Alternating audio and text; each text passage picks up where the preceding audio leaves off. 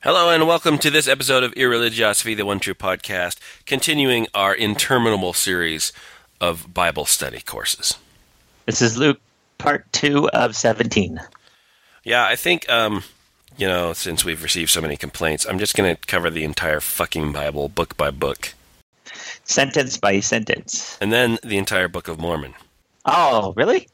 I can't wait for and that if I still get complaints, I'm going to go over the fucking Doctrine and Covenants. Please don't. Now I'm begging with you. I Um, would I would like an in-depth analysis of Joseph Smith's writing style. I got you covered. Sweet. That'll be at least a four-parter. Maybe, you know, the just short attention span is because we have multiple parts of the episodes. What do you think? I don't know. It's probably it's probably something to do with drugs. It's drugs, Chuck. Drugs, schmugs. Drugs, schmugs. All right, uh, let's go over some iTunes reviews. iTunes Store, iTunes reviews, iTunes reviews. Come on down, get your iTunes reviews. Hey, look at this one, Matt. Uh, love the gospel reviews. Five stars by Def Cube. Def Cube. It was a nice room, and I learned a bit. He learned a bit. We have taught somebody a bit. Impossible. I looked up Josephus, though, and I don't agree with you guys for saying Josephus was Jesus, or maybe I heard you wrong. No, you, you heard us right. it was probably me. Uh, uh, isn't it a scholarly consensus that Josephus actually was Jesus? Crucified a couple years before he was born, and then uh, went on to uh, become the famous Roman historian. I don't find that impossible at all. What are you saying? Uh, on my short list of favorites in the genre, five star by AZGW. I really appreciate the level of intellectual integrity and analysis present in this podcast. Uh, I'm not sure he's listening to this podcast. I think you I fucked think- up on your reviews. It must. He must be in a different podcast. Uh, Juvenile and Ridiculous, one star review by Who Needs Ambien. Uh, What? What? That should be a five. Juvenile ridiculous. Five stars. Yeah, what's the problem? Juvenile and ridiculous. Yes. Yes, we are. Uh, even as an atheist, I found this stupid. It's one thing to present ideas against religion, but for a couple of frat boys to openly mock people with fart jokes and misunderstandings is totally worthless. Matt, I believe that is the first time in my life I've been called a frat boy.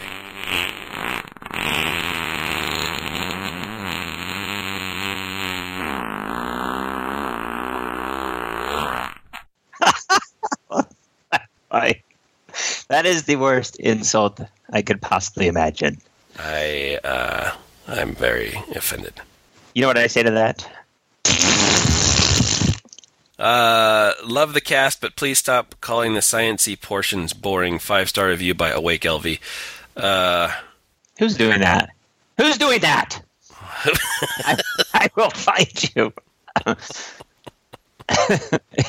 Wait, are we doing that? Don't do that. I do it all the time. Do you? Uh, yeah, it is boring. Isn't the science stuff boring as shit? Well, it is boring. It's science. It's science. Of course, it's boring. Science and Ambien. That's what you use at night. Oh god. Uh, skunk dicks. Should we go on to skunk dicks? let's do let's do some skunk dicks. Let's grab the shaft of the skunk dick and shake it. Ah, excellent. Stroke some skunk dicks to their mighty fulfillment. What do you have? What's your first candidate? I have all Jehovah's Witnesses. Every every just- even the children, Matt. Even the children. I bet it was a fucking child that came to my door. Look, they left they left trash on my door. That's why. They came and put trash right on my door. Yeah, they could, um, at the very least, uh, throw their own trash away. Seriously, now I'm responsible for it. Oh my god. It's a quiz, Chuck. They left me a quiz. I did do homework. They they gave you homework. Oh my god! How'd I get this pamphlet. How'd you score in the quiz? Um I got it wrong apparently. I got zero. There's only one question, so it's it's kind of a pass or fail. Oh, well, it's all Are you- or nothing. So I thought I'd quiz you. Are you ready for your quiz? Lay it on me. Can the dead really live again? And then you have three choices. It's multiple choice. Oh, okay. Yes, no, or maybe. yes, no. I went with maybe. Maybe? I'm going to go with a firm no on that one. Well, the Bible says there's going to be a resurrection. Oh, well. That's that's what it says right in the inside. But then you have to ask, can you really believe what the Bible says? Well, they have an answer for that. For at least at least three reasons. At least. Okay. What are the three reasons? Reason the one, God is the creator of life. Oh. I was hoping for something a little less circular, but okay. Oh. Reason two, God has resurrected humans in the past. Young, old, female. Again, according to the Bible. Excellent. One had been in a tomb for four days. And reason the third, God is eager to do it again because Jehovah hates death. it says that. I'm, I didn't add that part in. Oh, he longs to bring back those who are in his memory and to see them live on earth again. Did you say in his memory? his memories. God is all things, including boobs. Oh, sweet mother of God, that has convinced me. And then at the end of this thing, of this massive piece of pamphlet, um, I had to have something to think about. Then I have to go and think about this. They're making me think. Why do we grow old and die? The Bible answers that question in Genesis 17. No, Genesis 3, verse 17. Because you have heeded the voice of your wife. That's why. Stop doing that, Matt. Jesus Christ. Also, you have eaten from the tree of which I commanded you, saying, You shall not eat it. Yeah, I remember doing that. I, I, God was like Gandalf. He's like, "You shall not eat." it. my bad. That was my fault, God. Sorry, that's on me. Uh, that makes us the Balrog, which is awesome. so Jehovah's Witnesses, suck it. Stop putting crap on my door. Yeah. This is going in the shredder. Yeah, it would be nice if uh, you threw away your own trash. Absolutely. All right, um, I have one for you, and it's Ken Ham of Answers in Genesis, our second Skunk Dick candidate of the Hammy. Ken Ken Hammy. Ken Hammy. I love that. Uh, so he uh, said that he needed uh, seventy-three million dollars to That's it. to uh, build his Ark Encounter, and I believe it was announced in two thousand and eight. So in the past five years, they have succeeded in raising. Uh, drum roll, please.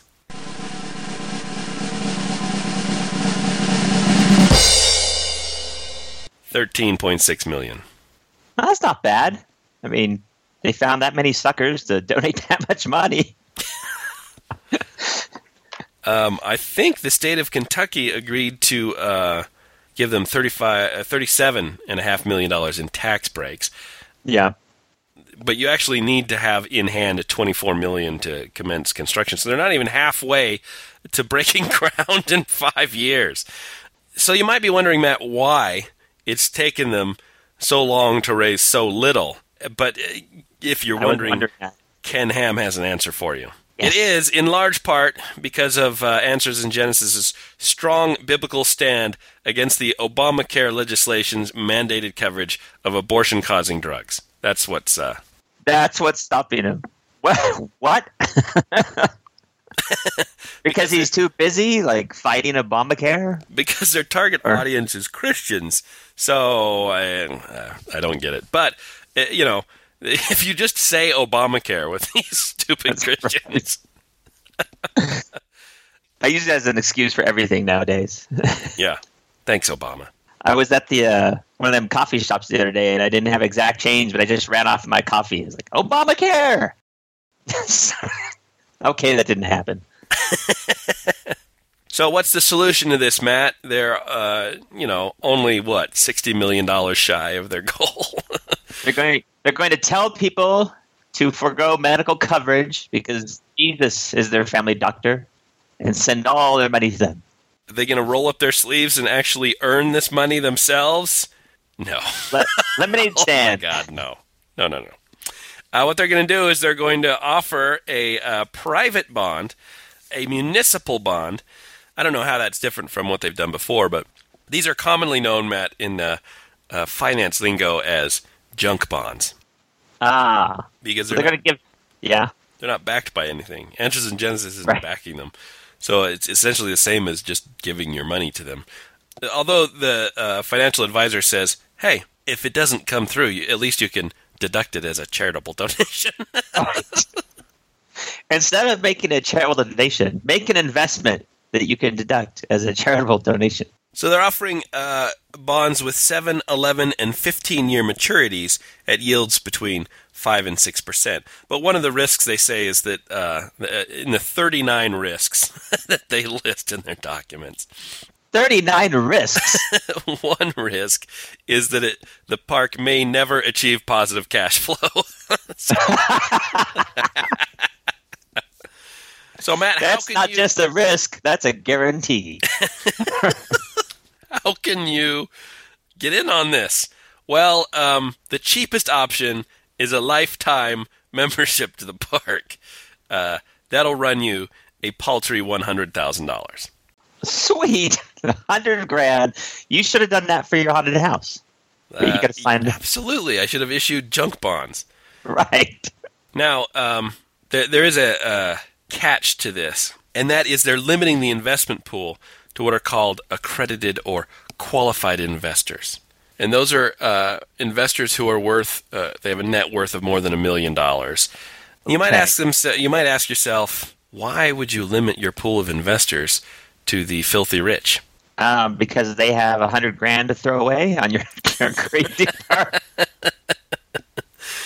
Uh, the answer is the uh, million dollar cutoff. So you either a million dollars in assets or more than two hundred thousand dollars in annual income. The uh, Securities and Exchange Commission uh, uses that cutoff as um, the line where you uh, give up certain fraud protections. So people who don't, who are not accredited or qualified investors, who don't have a million dollars in assets, they have all these protections against fraud and uh, they could go after Ken Ham and Answers in Genesis. But people who uh, are qualified investors, the assumption is that they know enough since they're filthy rich to uh, know better than to invest in this shit. so there's not protections, legal protections. That's why Ken Ham is limiting his investor pool to accredited or qualified investors. They really should know better. They absolutely should know better. What else you got? I have a high school student who was going to be in a um, a track meet regional race. Uh, so she drew a bib number, and it was six six six. Chuck, The do you know mark- what that number is? The mark of the beast? no, it's the natural number following six six five, but before six six seven. It's just nothing. well, it is the sum of the first thirty six natural numbers. Huh? Huh?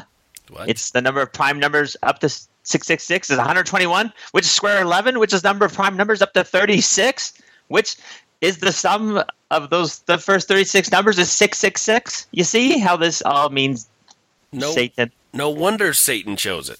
So she drew out of the race, and uh, because she's a minor, I will not mention her name.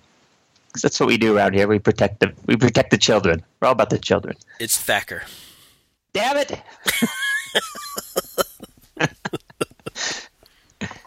Curse you! But she didn't want to risk her relationship God and try to take that number. It also made her sick. Just thinking that my name is associated with that number. I wonder if the person who drew the number 616 also drew out of the way, uh, because, you know, uh, some early manuscripts have 616. Aha! Do you know that in my line of work, I frequently travel, and um, I've noticed that some hotels don't have a floor 13. Not all of them, but some of them. Well, I mean, there's a lot that, that don't even make it up to 13, so they don't have a floor 13. But I mean the one that have more than 13 floors. They actually skip do have the floor 13, but Satan has occupied the entire floor, so the rooms are never available. Right. I also noticed that sometimes we get flight numbers that are 666, Oh or we happen to be doing Mach point six six six, and I've seen the other pilot become visibly disturbed. He's like, he's like, speed speed up a little, would you? I don't want to be flying the same speed as Satan. or we'll switch um, flying duties because the person's whoever's not flying does the talking on the radio. So if I'm doing the talking on the radio, I'll be the one saying, "This is flight six six six," and then he- he or she won't have to say it. Uh, religion, superstition, not the same thing at all. Nope. All right, so for our next uh, skunk dick, you may remember that we did a a little video that's on YouTube. Jesus casts the demons into the pigs and fucks over the deep the pig herder. I don't remember that. You don't remember that? Let's Google that, kids. Jesus and the pigs. Somebody I watch. think we've brought this one up uh, an average of twice an episode for the past six episodes. That's what we do. Be- for two reasons. One, it's it's fucking brilliant, and two, it, it's the only cartoon we have. So And two, Matt did a lot of work uh, with that art. right. Took a lot of time. I I worked for about ten minutes sketching and up something like this, and then the next thing I saw was animated. I'm like, oh, I'm done. I don't know what takes Disney so long to make a movie. Anyway, fucking Pat Robertson. It's his full name. That's how he should be addressed. You know, respect. That's his first name. That's his first name. Even his parents knew. um, he has answered why Jesus cast the demons into the pigs. That's a question I've uh, asked, you know, for a long time. He's going to exorcise the these demons from this guy, and they said, "Wait, just throw us into the pigs." And Jesus says, "Eh, all right." Why? Here's your answer. No, please don't do that. Let's go into these pigs. So Jesus said, Okay, I'll answer your prayer. You, you asked to go into the pigs, I'll let you go into the pigs. But what happened? Those guys were doing something illegal. And so those pigs were, were unclean animals. The demons went into the pigs. What does it help the demons? Well, it kept the demons from going into the pit, but it drove the pigs crazy. And they rushed down a hill and drowned. What happened to the demons, I don't know, but you, I don't think you have to be worried about what happens to a legion of demons that's possessing a man and driving him crazy, and that's what we dealt with. So that that's how come, and they asked for it instead of going into the pit right away. Uh, let's go into those swine. And Jesus said, "Okay, you asked for it." So he answered their prayer, and they got what they asked for. All right. Now, wasn't the lady concerned about the pigs and not the demons? Uh, no, she was concerned for the the. It was a caller who called in with that question, and uh, she was concerned for the pig herder. So that's exactly what our thing was about. That's exactly, Exactly what happened to this pig herder. She was he was concerned about the pig herder, and he goes on about the demons. I don't think you need to be concerned about a bunch of demons, for God's sake. Don't worry about the demons. I was worried about the demons. All right, uh, let's feed those into the computer and see what we come up with. My vote would be for fucking Pat Robertson. No, wait, Fucking- Ken Oh. Ham. I switched it the last minute to Ken Ham. Oh, I'm gonna go with in a in an amazing turn of events, or perhaps not. I'm gonna go with Ken Ham as well. I like the ham. All right, I'm switching my vote back to Pat Robertson. Son of a bitch. My God, it's Steve Harvey. Steve Harvey, beloved comedian. Our computer's racist. It is. Wait, is it Obamacare? It's Obamacare. it's Obamacare. I mean Steve Harvey. Um, uh, Steve Harvey apparently does not uh, have a very high opinion of atheists, Matt. Him and me both. Oh. I have some audio from uh, a YouTube video called "Shit Steve Harvey Says." Uh, let's play this. Does he have a relationship with God? You sitting up here talking to a dude and he tells you he's an atheist. You need to pack it up and go home. You know, you talking to a person don't believe in God. You finna, you finna. Where, what's his moral barometer? Where is it at? It's nowhere. Uh, yeah, Matt, where is your moral barometer? Where's my moral barometer? I guess I keep it next to my war- moral wind speed indicator. I don't know. Matt, where do you get the measurement for the uh, atmospheric pressure of your morals? It's got to be done with mercury. I love I love when stupid people use big sounding words to look intelligent and they end up looking even stupider than if they just would have fucking said compass in the first place. Right. Uh, where's your moral catheter, Chuck? Where's your... That sounds good. I'll just throw barometer in there. My God, there's so many syllables. Where's your moral fecal sample? Come on. You know, you're talking to a dude and he tells you he's an atheist. You just need to pack up and go home. You know, Pack it up. We're out of here. that's not bigoted at all. All you need to know is he's an atheist, and then that's all. You know, just walk away. Well, he's got no moral barometer. Matt, I got this one too. This this one's probably my favorite because it stuffs so many stupid things into uh, such a small area. Here we go. Let's hear it. I mean, but what is an atheist? I don't. I don't really get into that. You know, when I've talked to people all the time. I'm an atheist. I just walk away. I don't. I don't know what to say to you. You know. Well, an atheist is someone who doesn't quite believe in, that there is somebody out there, some God out there. Well, then to me, you're an idiot.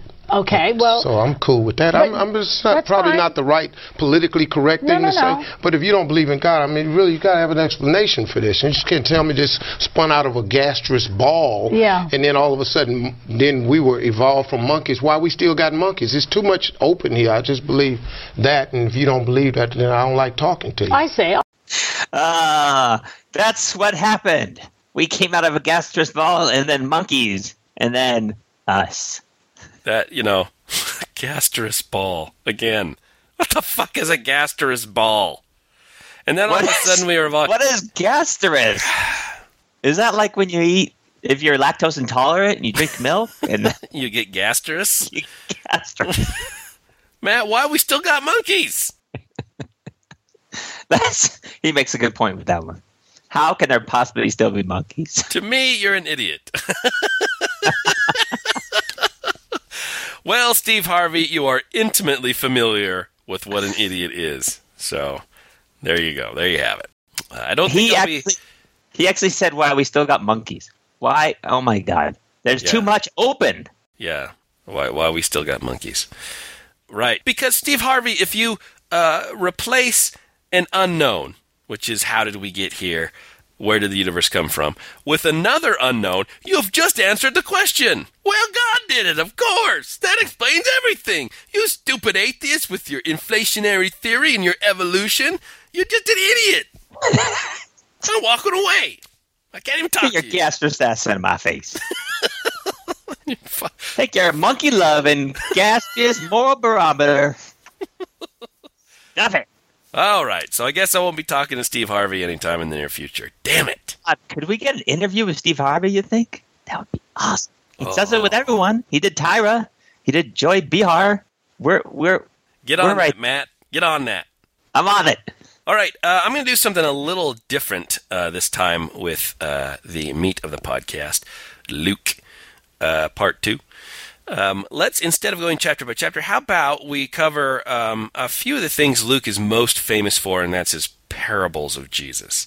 Uh, so let's cover a bunch of parables, and then quickly we'll go into uh, Luke's account of Jesus' passion and resurrection. What do you say, Matt? What do you think? Yeah, let's do that. Oh, I did want to very briefly cover the Lord's Prayer because uh, that's found both in Luke and Matthew. So this is this is the a prayer that the Lord God Himself says. This is what you should be praying. Right here are the That's words right. I'm giving you to pray to me, which is itself an exercise in, in futility.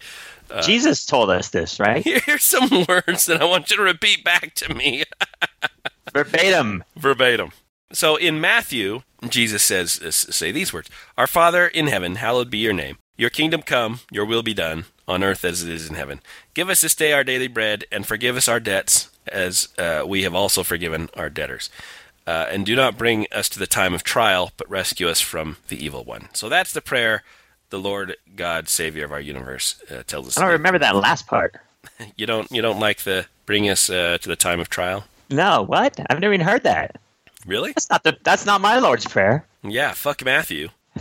In Luke, uh, Jesus gives us a slightly different version of his one true prayer. It's found in Luke 11, 2 through 4. Father, hallowed be your name. Your kingdom come. Give us each day our daily bread. And forgive us our sins, for we ourselves forgive everyone indebted to us. What? Bullshit. And do not bring us to the time of trial. So, Jesus can't even get his one true prayer straight between two fucking gospels. It's not, you know, it's not present in all four. He's just got two. Just get it straight in two gospels. That's all I ask. In one, forgive us of our sins, and the other forgive us of our debts. Uh, what do you want? What do you want from us? Which one? Well, the debts one is obviously uh, more Jewish in origin than the sin one. All right, because the Jews are more concerned with money. Yes, it's Gotcha. a stereotype So that is probably true. Jewish interpolators have uh, stuck that in there. Right. Good. And then the Christians came along. They're like, let's change debts to sins Yes, we're more Because- guilty. because I'm getting my motherfucking money back. I'm not forgiving any debtors. I like it how it says, "Forgive us our sins, for we ourselves forgive uh, people's debts to us." What? Right. I guess a sin is your debt to God. Oh, thanks, Eve. There you go. I just learned that from the Jehovah's Witnesses. All right. So apparently, uh, Jesus can't even get his fucking prayer straight. So let's go into parables. Maybe we'll have better luck with parables. Maybe these parables make a lot more sense than Jesus' prayer to himself. Wasn't there a reason he spoke to us in parables? So Yeah. that we would not understand what he was saying? yes, exactly. it's a basic, uh, basically Jesus uh, giving the big old finger to his followers. Fuck you. If you understand it, great. If you don't, you know, I, heaven forbid I want to bring someone to a new understanding. Fuck all Nope. those people that, that I would have saved had I spoken plainly. Fuck them. All right. Let's do some parables. Parables? More like terribles. no. All right. Uh, first parable I want to talk about is, is found in Luke twelve forty two. I'm just going to read it to you, Matt. And the Lord Ah. said, Who then is the faithful and prudent manager whom his master will put in charge of his slaves to give them their allowance of food at the proper time? Um, so notice, um, again, Love it. Where's the parable of how about slavery is bad? nope.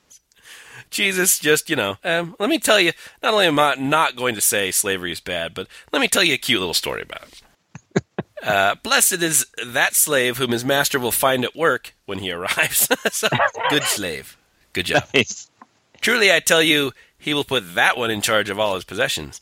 But if that slave says to himself, My master is delayed in coming, and if he begins to beat the other slaves, men and women, and to eat and drink and get drunk, the master of that slave will come on a day when he does not expect him, and at an hour that he does not know, and will cut him in pieces and put him with Holy the unfaithful. shit.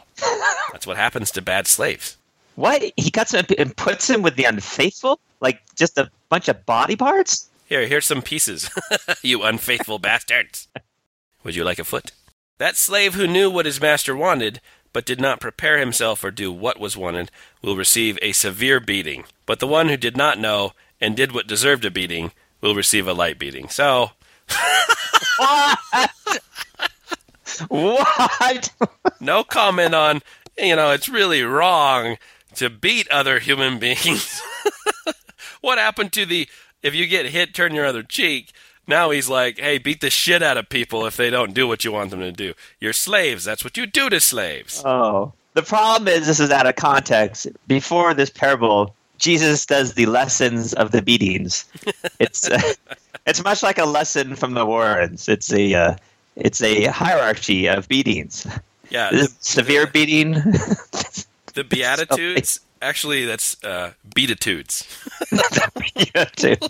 Jesus' Beatitudes. Here's how you beat a bad slave. Oh my God. So what does this mean? Is this is this supposed to be something about like God is the master, and if we don't if we're not, we don't behave correctly, It's Like about he's going his to- second coming, man. You don't know when your master's going to come back. You don't know when Jesus is going to come back. So when he comes back and you're found drinking and whoring uh, and beating other slaves, then well, Jesus will say, "That is wrong of you to beat other slaves, and I will show you how wrong it is by beating the shit out of you." only masters beat slaves. slaves must not beat other slaves. That's crazy. That's, That's crazy, the- Tom. That's the immoral portion. The slaves. What? You can't beat other slaves. Oh God. So it sounds like anyway he puts it, I'm getting a beating. It's I'm either going to be cut pieces, or get a severe beating, or just a light beating. your your best hope. The best you can hope for is a light beating. light beating. Well, that's what's nice about being a slave. Sometimes you get a light beating, and you're like, "It's a good day." Yeah, right. Whew. That wasn't bad at all. Uh, Now I'm awake. I'm feeling regenerated. All right. Um, how about the parable of Good the one. prodigal son? Oh, everybody knows this, right? Oh, prob- yeah. Probably one of the most famous ones, right? So I mean, a feel good story. Man had two sons. The younger of them said to his father, Father, give me the share of the property that will belong to me. So his father divides the property between them. A few days later, the son gathers all that he had, travels to a distant country, and squanders all this property in dissolute living. Right? Party. Whoring, drinking, beating slaves. All I bet it was Thailand. dissolute living. that, that's the distant country. Went over to Thailand. Yeah. Uh, so when he spent everything, a severe famine took place throughout that country, and he began to be in need. Uh, so he went and hired himself out to one of the citizens of that country, who sent him to his fields to feed the pigs. oh, and then the demons? no. Oh. Unfortunately, Jesus uh, cast a bunch of demons into his pigs. They ran off, and then he lost his job. That's right. So he says, How many of my father's hired hands have bread enough and to spare, but here I am dying of hunger? So he decides to go back and say to his father, I've sinned against heaven and before you. I'm no longer worthy to be called your son. Treat me like one of your hired hands. So he set off and found uh, went to see his father. All right. Good luck. But while he was still far off, his father saw him and was filled with compassion. He ran out and, and put his arms around him and kissed him. Then the son said to him, Father, I have sinned against heaven before you. I'm no longer blah, blah, blah. But the father said to his slaves, Quickly, bring out a robe, the best one, and put it on him. Put a ring on his finger and sandal on his feet. For if you are quick, you will only receive a light beating. but the slave who dallies in bringing the robe for my son shall receive the severe beating. You know, it's just what oh. Jesus is telling us. I'm just following the words of Jesus. I keep forgetting Jesus is speaking these. and get the fatted calf and kill it, and let us eat and celebrate. For this son of mine was dead and is alive again. He was lost and is found. And so they began to celebrate. Now, this is all great, isn't it? This part of the parable Yeah. is fantastic. Good, good job. That's Now- the end, right? It's now- the happy end? His elder son was in the field, who's Uh-oh. been working this whole fucking time. Oh. And when he came and approached the house, he heard music and dancing. He called one of the slaves and asked uh, what the hell was going on. What the fuck is this? What the fuck? The fuck? He replied, Your brother has come, and your father has killed the fatted calf uh, because he has got him back safe and sound. Then he became angry and refused to go in. His father came out and began to plead with him, but he answered his father, Listen, for all these years I've been working like a slave for you. and I have You never once gave me a beating. never disobeyed your command. Yet you have never given me even a young goat so that I might celebrate with my friends. But when this son of yours came back, who has devoured your property with prostitutes, you What? killed the fatted calf for him. Then the father said to him, Son, you are always with me, and all that is mine is yours. But we had to celebrate and rejoice, because this brother of yours was dead and has come to life. He was lost and has been found. All that's mine is yours, except for even a young goat. I won't give you No. shit. I'm not going to give you shit. Clearly, the father loved the this younger son better than his older son. Yes. The younger son was a much nicer person, even though he went off with prostitutes. Yeah, the end of the parable is that the elder son takes his inheritance and, and says "fuck you" to the father. this this parable's like the one where this this guy uh, needs his field um, harvested, and so he hires a bunch of people, and they harvest the whole entire day, and then like an hour before sunset, he hires some other people, and they harvest for just an hour, and the guy decides to pay them all the same, right? Sounds fair. And that's the end of the parable. okay, fuck you. I'm coming an hour before sunset next to, you know, tomorrow. You asshole. That's not that's apparently the Lord's justice. So as long as you, this is my favorite thing about Christianity. As long as you you truly repent at the end, you still get to share in all the glory. Correct. Correct. You can lead a life of dissolute living with and whore it up with prostitutes, and God will still give you the fatted calf when you come back. That's the other version of Pascal's wager. Is, uh, That's the smart person. Uh, I think I'll live uh, a dissolute life and then just have a deathbed conversion. Woohoo! Ooh. I'm pretty sure the prodigal son is. Um, I bet this is the plot to uh, A River Runs Through It, or maybe Legends of the Fall. I can't get keep those straight. Uh, I, I've never been able to get through the, an entire viewing of A River Runs Through It without falling asleep. So I'll I'll take your word for it. Okay, so once again, slavery is a big theme in the parables of Jesus. Like just the the absolute like ignoring of it of any. Yeah, I mean, it, it you know, it kind of makes you think. Jesus sitting down, uh, spouting out all these parables, and not once does he make uh, even a single comment about the immorality of uh, n- uh, not only owning another human being, but beating the shit out of him. Just you know, this is this is how it is, guys. This is how it is. This is a master of the universe. Okay. Um, continuing our theme of slavery, uh, Luke seventeen seven says, "Who among you would say to your slave who has just come in from plowing or tending sheep in the field, Come here at once and take your place at the table? No one would do that. Would you not rather say to him, Hey, prepare supper for me, put on your apron and serve me while I eat and drink. Later, you may eat and drink. When I'm done, you can fucking eat and drink. Do you thank the slave for doing what was commanded? So you also, when you have done all that you were ordered to do, say, We are worthless slaves. We have done only what we ought to have done. So don't expect any, you know, thank yous from Jesus for doing what you should have done in the first time, because you're all fucking slaves. Oh, so don't expect heaven. Don't expect it. Don't expect shit. You should just take what you get. Um, and, you know, don't expect thanks. Don't expect gratitude. You're a slave, right? Um, of course, this advice doesn't apply to Jesus himself, who gets mad that more lepers didn't come back and thank him. This happens a couple verses later. On the way to Jerusalem, Jesus was going through the region between Samaria and Galilee. As he entered a village, ten lepers approached him. Keeping their distance, they called out, saying, Jesus, Master, have mercy on us. When he saw them, he said to them, Go and show yourselves to the priests. And as they went, they were made clean. Then one of them, when he saw that he was healed, turned back, praising God with a loud voice. He prostrated himself at Jesus' feet and thanked him. And he was a Samaritan, by the way. Oh, he was a Samaritan? Fucking Samaritan to top it Right. off. Then Jesus asks, Were not ten made clean? But the other nine, where are they? Was none of them found to return and give praise to God except this foreigner? Fucking foreigners. Where's my Goddamn thanks? immigrants. Where's my thanks, you fuckers? What assholes. Not even showing any gratitude. well, at least he told that guy to go away. Go away. Go Your faith has made you well. The parable of the ten pounds is probably my favorite parable in the entirety of Luke. This is a little taught, probably never taught parable. You hear about the prodigal son all the time. When was the last time you heard about the terrible, the parable of the ten pounds? I told you it was called The Terribles. The terrible of the Um, ten pounds. This is going to come as a surprise to you. I don't even know if I've heard of the parable of the 10 pounds. Yeah, that'll become clear very shortly.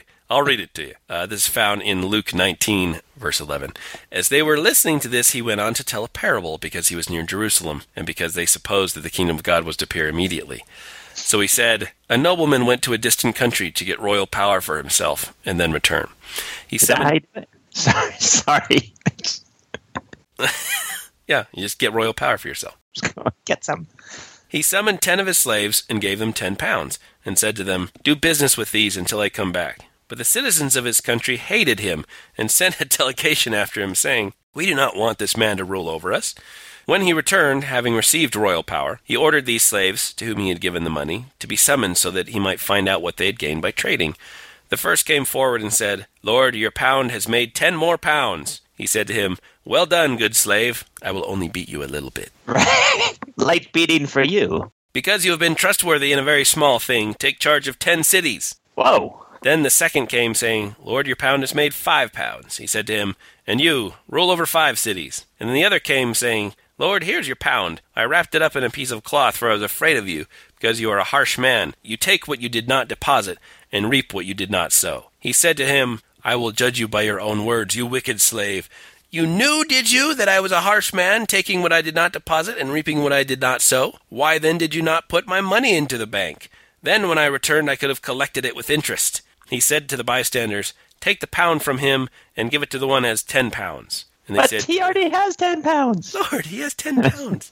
I tell you, to all those who have, more will be given, but from those who have nothing, even uh, what they have will be taken away. But as for these enemies of mine who did not want me to be king over them, bring them here and slaughter them in my presence. Holy shit.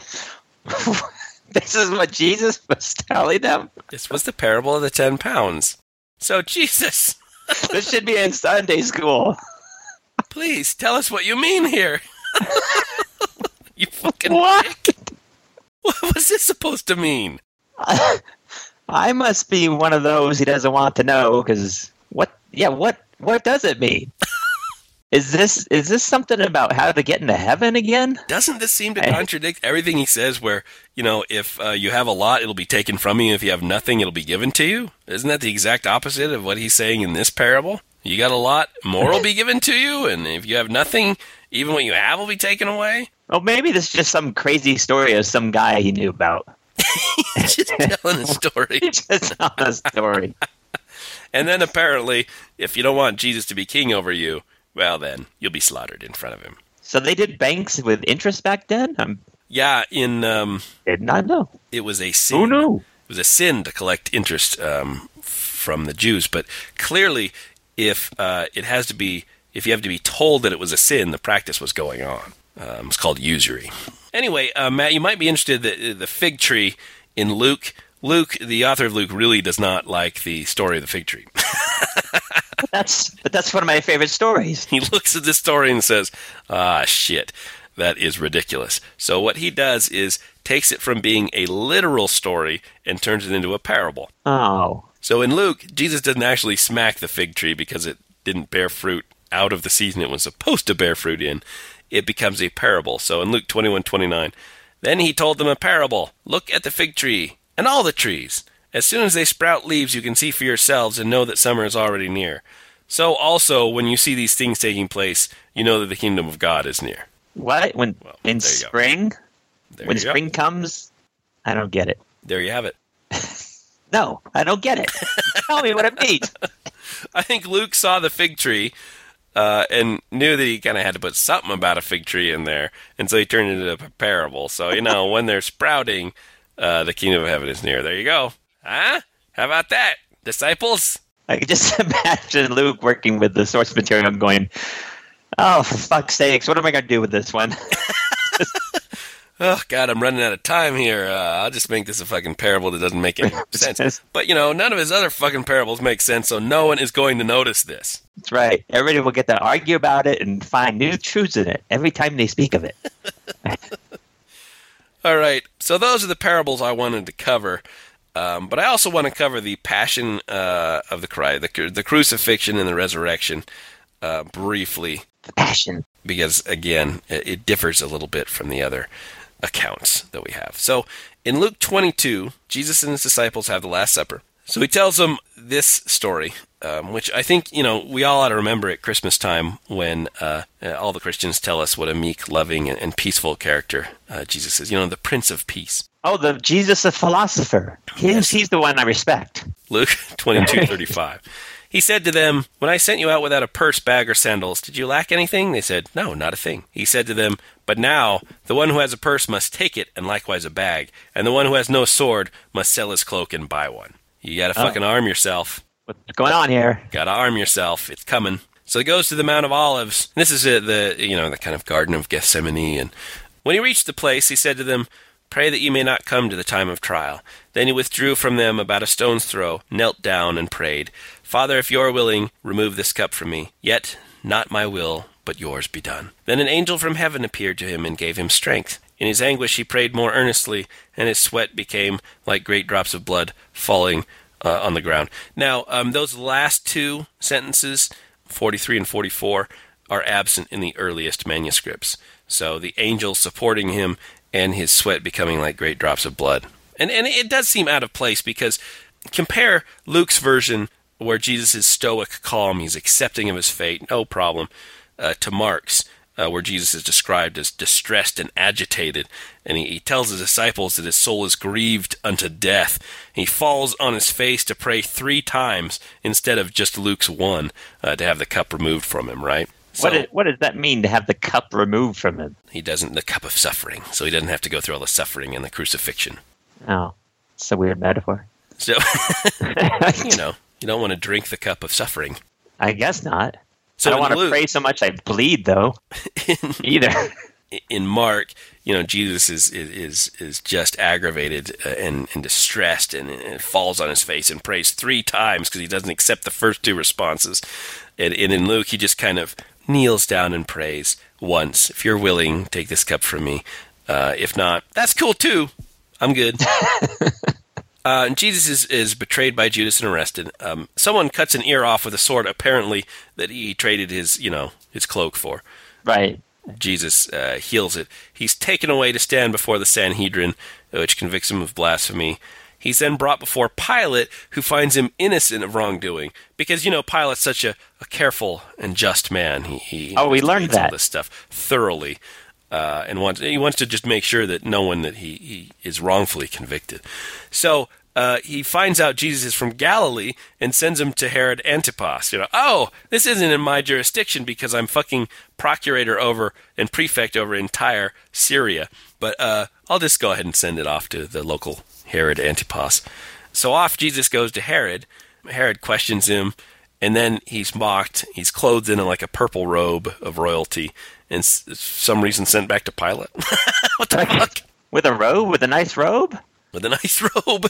Here, Jesus. Maybe Herod wasn't the bad guy we thought he was all along. So Pilate says, uh, "How about we just simply flog Jesus and then release him?" That sounds good. because again, you know, Pilate is so concerned about uh, not not being unjust, uh, as we learn in Josephus, right? That he's just such a good man. The Jews won't have it. Pilate begs the Jews three times. please, Please. please, Jews, please let me let Jesus go, please. Uh, but no, the Let Jews me flog him only. let me beat him lightly. Uh, so Jesus is led away to be crucified. He says the bit about, you know, Father, forgive them for they did not know what they're doing. They're fucking nailing his hands in. They knew it. Uh, but again, there are uh, early manuscripts, all this famous stuff, but Jesus sweating drops of blood out of every pore, and uh, Father, forgive them. All that, that shit's not in the earliest manuscripts. Jesus crucified about noon. Darkness comes over the land for three hours, and the veil Oh, of the oh. temple was torn in two. That was a uh, solar eclipse. Yes, uh, right, as we found out in Thallus.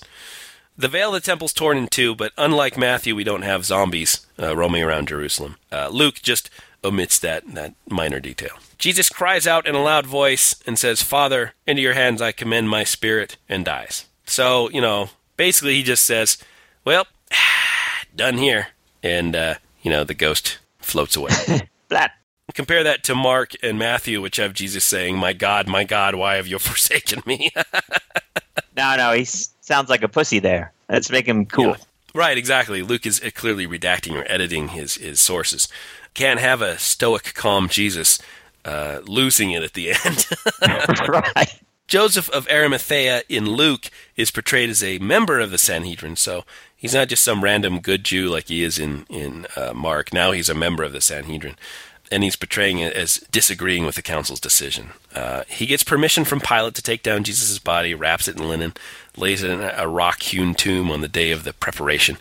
Uh, then everyone rests in the Sabbath. So the women come to the tomb in the morning to anoint the body, but they find the stone already rolled away, as opposed to watching it roll away in Matthew. Uh, they go in, find no body, but then suddenly two angels, as opposed to one in, in Matthew, in dazzling clothes for some reason. But bedazzled clothing? dazzling clothes, stood uh, beside them. The angels tell the women that, that Jesus is risen, uh, and the women go back and tell the disciples, unlike as in Mark, right, where they tell no one. Uh, Right. The disciples don't believe them, but then Peter gets up and runs to the tomb and finds the linen clothes, but no Jesus. That was that must have been weird, man. So now Creepy. there's, there's this strange story about two disciples, uh, Cleopas and Peter, going to uh, on the road to Emmaus, and they're uh, joined by Jesus. But their eyes were kept from recognizing him. So, so Jesus, Lord of the universe, Savior of all mankind, is playing a fucking practical joke here. He was uh, wearing a disguise. Um, he's got a mustache and, and glasses Right. on, and a big hat. He's just like, "What's up?" Walks by him. So they ask him, you know, what are you guys talking about? And Cleopas answers, Are you the only guy in Jerusalem who doesn't know about this event? Are you the what the fuck, man? Now this is true. If everyone in Jerusalem knew about this shit, why do we not hear about it? Yeah. So what Jesus say? Jesus says, What you talking about, Cleopas? Oh my God, he did not. That's actually found in uh, Luke. Oh, nobody knew that Diff'rent Strokes was actually ripped off from the Bible. That's a reference to Luke, a Christian reference to Luke. Uh, to which Cleopas responds, the things about Jesus of Nazareth, who, who was a prophet, mighty in deed word before God and all the people, and how our chief priests and leaders handed him over to be condemned to death and crucified him. But we had hoped that he was the one to redeem Israel. Yes, and besides all this, it is now the third day since these things took place. Now, this narrative, this um, exchange here on the road to Emmaus, it can be compared to the Testimonium Flavianum from Josephus, which has Jesus doing mighty deeds, Jesus being handed over at the suggestion of the principal men among us, Jesus being crucified, and appearing alive to his disciples on the third day. So it seems clear to me, if you're wondering where this um, interpolation of the of the Testimonium Flavianum, where Josephus, even though he's a Pharisaic Jew, confesses that Jesus is the Christ, clearly lifted from Luke here, right? So some right. well-meaning Christian took this uh, narrative, changed up a few words, and stuck it into Josephus. That's where it came from. It's almost not debatable anymore where that came from. So uh, hopefully the the scholarship will start changing on this, but there's just too many similarities for that to be a coincidence. Did he sing the song? What song? So you are the Christ, the good Jesus Christ. That was way back from Herod Antipas. You missed oh, it. That's right. Son of a bitch. Uh, okay, so, now I might be conflating um, some Book of Mormon stuff, but what what am I thinking of? The prophet mighty in deed and word. What am I confusing oh, that with? That's the Doctrine and Covenants, one mighty and strong. Oh, that's what I'm thinking of. Yeah. Who is that about? That's about well, my Jeff, pa- Warren Jeffs or somebody, right? of course. My parents think that uh, when the you know the, the church fell astray by giving up polygamy, and then fell astray again by giving blacks the priesthood. So now it needs one mighty and strong, a mighty prophet to appear and set in order the house of God. So someone's going to arise up and uh, set the church back on the correct path. Has that happened yet? Uh, I don't know. You got to we got to start discriminating against the blacks again and start uh, marrying multiple wives. So then everything will be okay. All right. Uh, so Jesus then reveals his true identity and uh, disappears. he just vanishes. and then the disciples say, Hey, say, that was Jesus. Were not our hearts burning within us while he was talking to us on the road, while he was opening the scriptures to us? So this has got to be where Mormons get that burning bosom from, right? That manifests right. the truth. The burning bosom. So uh, later, Jesus appears to his disciples and has them fondle him. Here, fondle me, because I'm, I'm really flesh and blood, right? So Luke fondle had, him. Yeah. What do you say? Like his uh, hands and feet. Oh, okay. Just his hands and feet. What were you thinking? I don't know. Penis.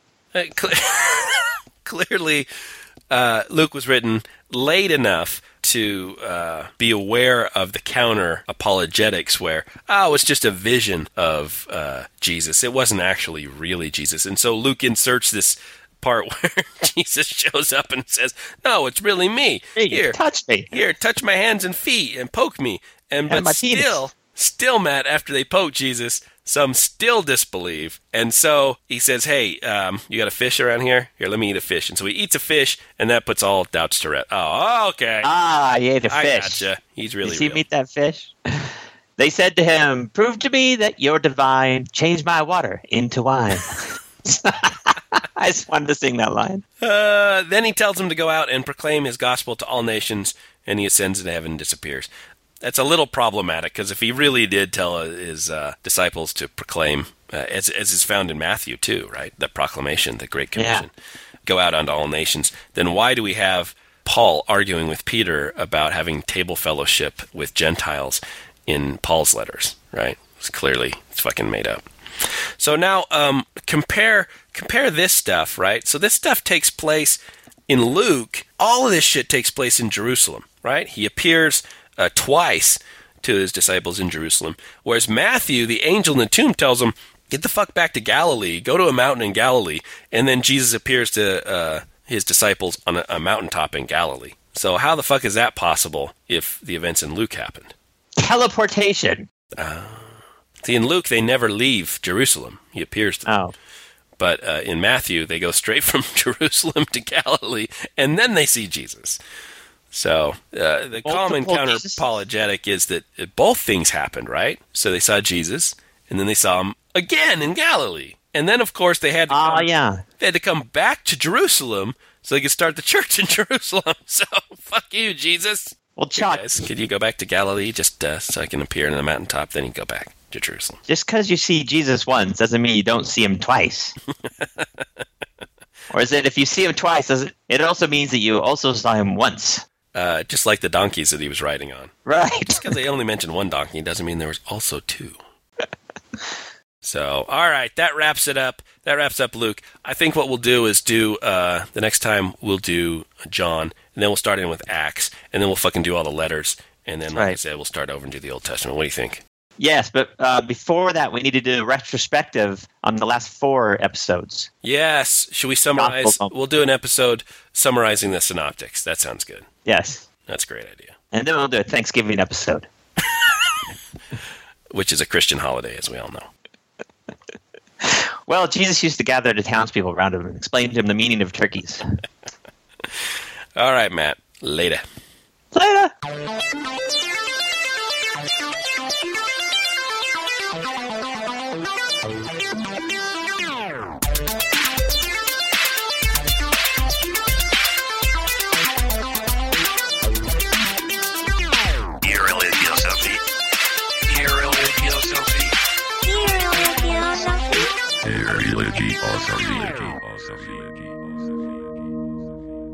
Irreligiously.